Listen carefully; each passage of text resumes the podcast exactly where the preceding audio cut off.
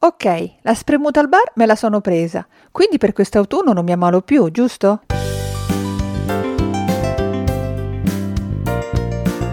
Benvenuti, sono Barbara Asprea, dietista e giornalista e questo è il podcast di Fa la dieta giusta per cucina naturale.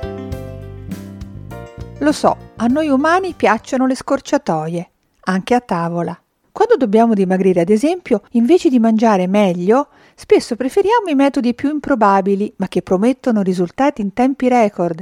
E anche quando si parla di alimentazione e salute, talvolta ci affidiamo agli integratori invece di, che so, cominciare a mangiare più frutta e verdura. Oppure, ed è questo un atteggiamento piuttosto comune, pensiamo che in autunno basti bersi al mattino una spremuta di arancia al bar per garantirsi una salute di ferro, guarire da un eventuale raffreddore e senza poi occuparsi più della propria alimentazione durante la giornata. Beh, non è proprio così. La spremuta è buona ed è un'ottima fonte di vitamina C, ma non ha i superpoteri. Allora Ecco qualche altra buona abitudine alimentare, approvata dalla ricerca scientifica, eh, che dovremmo ricordarci in autunno quando vogliamo fare più attenzione all'azione protettiva della dieta sulla nostra salute. La buona notizia è che, visto che comunque tutti i giorni dobbiamo mangiare, non ci fa perdere neanche un minuto in più di tempo. Anzi, semmai ce lo fa risparmiare grazie a una maggiore organizzazione o perché abbiamo le idee più chiare. E, visto che si tratta di consigli pratici, Facciamo finta di essere al supermercato o al mercato a fare la spesa.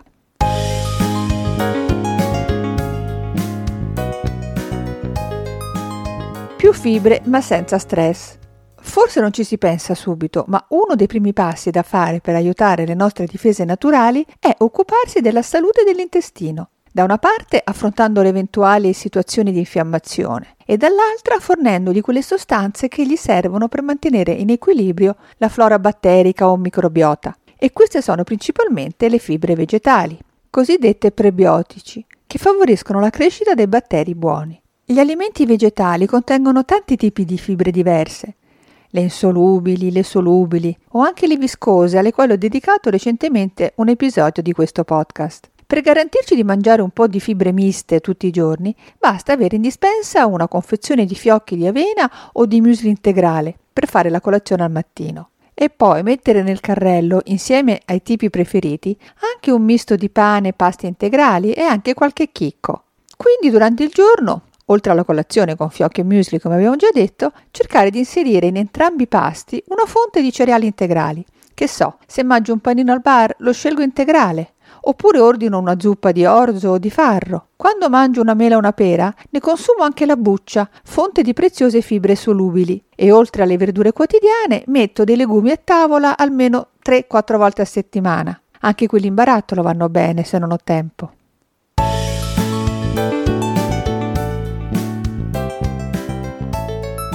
Che fare con la frutta e la verdura?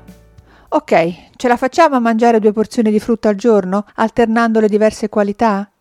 E quando non ci si riesce, irrorare i pasti con abbondante succo di limone oppure mettere la frutta direttamente nelle ricette, come le insalate miste con le mele, le pere o le arance. Penso alla classica insalata siciliana di arance, finocchi e olive nere, squisita. E, sempre se ci si riesce, sarebbe meglio, almeno una volta al giorno, preferire un frutto ricco di vitamina C come appunto tutti gli agrumi, non solo le arance, oppure i kiwi che ne contengono addirittura di più. Parlando di spremute, in realtà l'ideale sarebbe un centrifugato con il frutto intero. Sia nella scorza che nella parte bianca tra scorza e polpa, chiamata albedo, ci sono fibre e sostanze salutari. Quando si mangia il frutto al naturale, perciò, meglio non pelarlo troppo. Tra l'altro, grazie alla parte bianca e fibrosa, renderà l'agrume più saziante della sola spremuta, che elimina tantissime fibre, non solo quelle dell'albedo, ma anche quelle della polpa quando viene filtrata. Sarebbe meglio bersela con tutti i residui, in effetti. Riguardo ai vegetali, alle verdure, agli ortaggi, nell'acquisto facciamoci guidare dai colori come sempre, variando i vari tipi, tra quelli verdi, viola, penso alle barbabietole, i bianchi e gli arancioni. Quest'ultimi sono rappresentati al meglio dall'autunnale zucca e dalle carote, due ortaggi che sono un'eccezionale fonte di beta-carotene e di altri carotenoidi. Il primo, come è noto, è precursore vegetale della vitamina A, che negli alimenti di origine animale viene chiamata retinolo ed è presente nel tuorlo d'uovo e nei formaggi, ad esempio. Le azioni svolte da questa vitamina e dalla famiglia dei carotenoidi sono davvero tantissime, ma con l'arrivo del freddo, quella protettiva sull'integrità della pelle e di supporto del sistema immunitario sono fondamentali. Con una porzione di carote si raggiunge già il fabbisogno di vitamina A. Tuttavia, per migliorarne la biodisponibilità è consigliabile adottare due strategie. La prima è quella di associare le carote con un po' di grassi, ad esempio condendole con un po' d'olio, oppure da sgranocchiare come snack insieme a noci e company.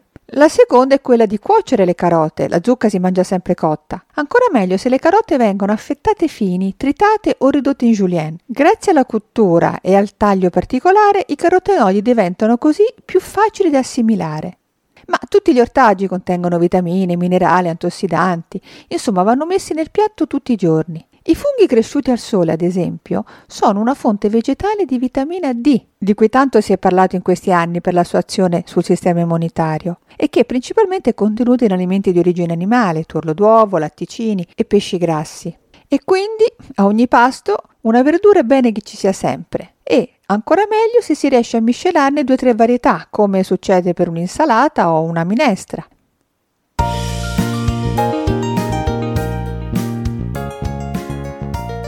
Qualcosa di fermentato ogni giorno. Prima ho accennato ai prebiotici, ossia alle fibre, da non confondere con i probiotici. Così vengono classificati quegli alimenti che contengono loro stessi fermenti, come quelli lattici nel caso dello yogurt o del kefir, oppure i krauti, gli ortaggi fermentati più conosciuti, o la bevanda kombucha, per fare un esempio piuttosto conosciuto da chi apprezza la cucina salutistica. La ricerca scientifica ha rilevato che i cibi fermentati risultano addirittura più veloci delle fibre per migliorare la salute intestinale. Ovviamente bisognerebbe farne un consumo regolare, quotidiano o quasi. L'azione di cibi prebiotici, ossia fonti di fibre, più l'azione di quelli probiotici, ossia yogurt o ortaggi fermentati, è certamente molto efficace e perciò molto consigliabile.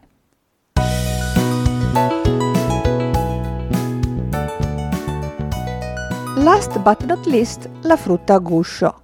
Ritorniamo al momento della spesa, anzi lo concludiamo. Oltre ai cereali integrali, ai legumi, alla frutta e alla verdura, allo yogurt e agli altri alimenti fermentati che ci piacciono, concludiamo mettendo nel carrello anche qualche sacchetto di frutta a guscio, noci e mandorle al primo posto. E poi gli altri tipi preferiti, L'importante è che siano al naturale, non salati e possibilmente ancora nel guscio per evitare che i grassi contenuti si ossidino. Le virtù di questo gruppo di alimenti, ribadite come sempre dalla ricerca scientifica, sono tantissime, infinite. Uno studio recente, ad esempio, di cui parlo nel blog, fa la dieta giusta che è su questo sito, ha rilevato che il consumo regolare di mandorle apporta dei benefici alla salute intestinale perché è in grado di aumentare la presenza di butirrato, un composto dall'effetto protettivo antinfiammatorio. Insomma, la frutta guscio è per tante ragioni considerata un alimento protettivo. Teniamocela nel cassetto della scrivania per sgranocchiarcene una manciatina al giorno, come spuntino, che, oltre ad essere buonissimo e sano, risulterà saziante e ci aiuterà ad arrivare meglio al pranzo o alla cena. Non ne serve molta, basta stare intorno ai 20-30 grammi al giorno.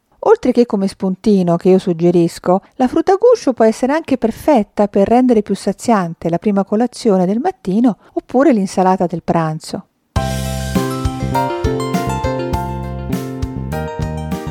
E con quest'ultimo consiglio io per oggi ho finito.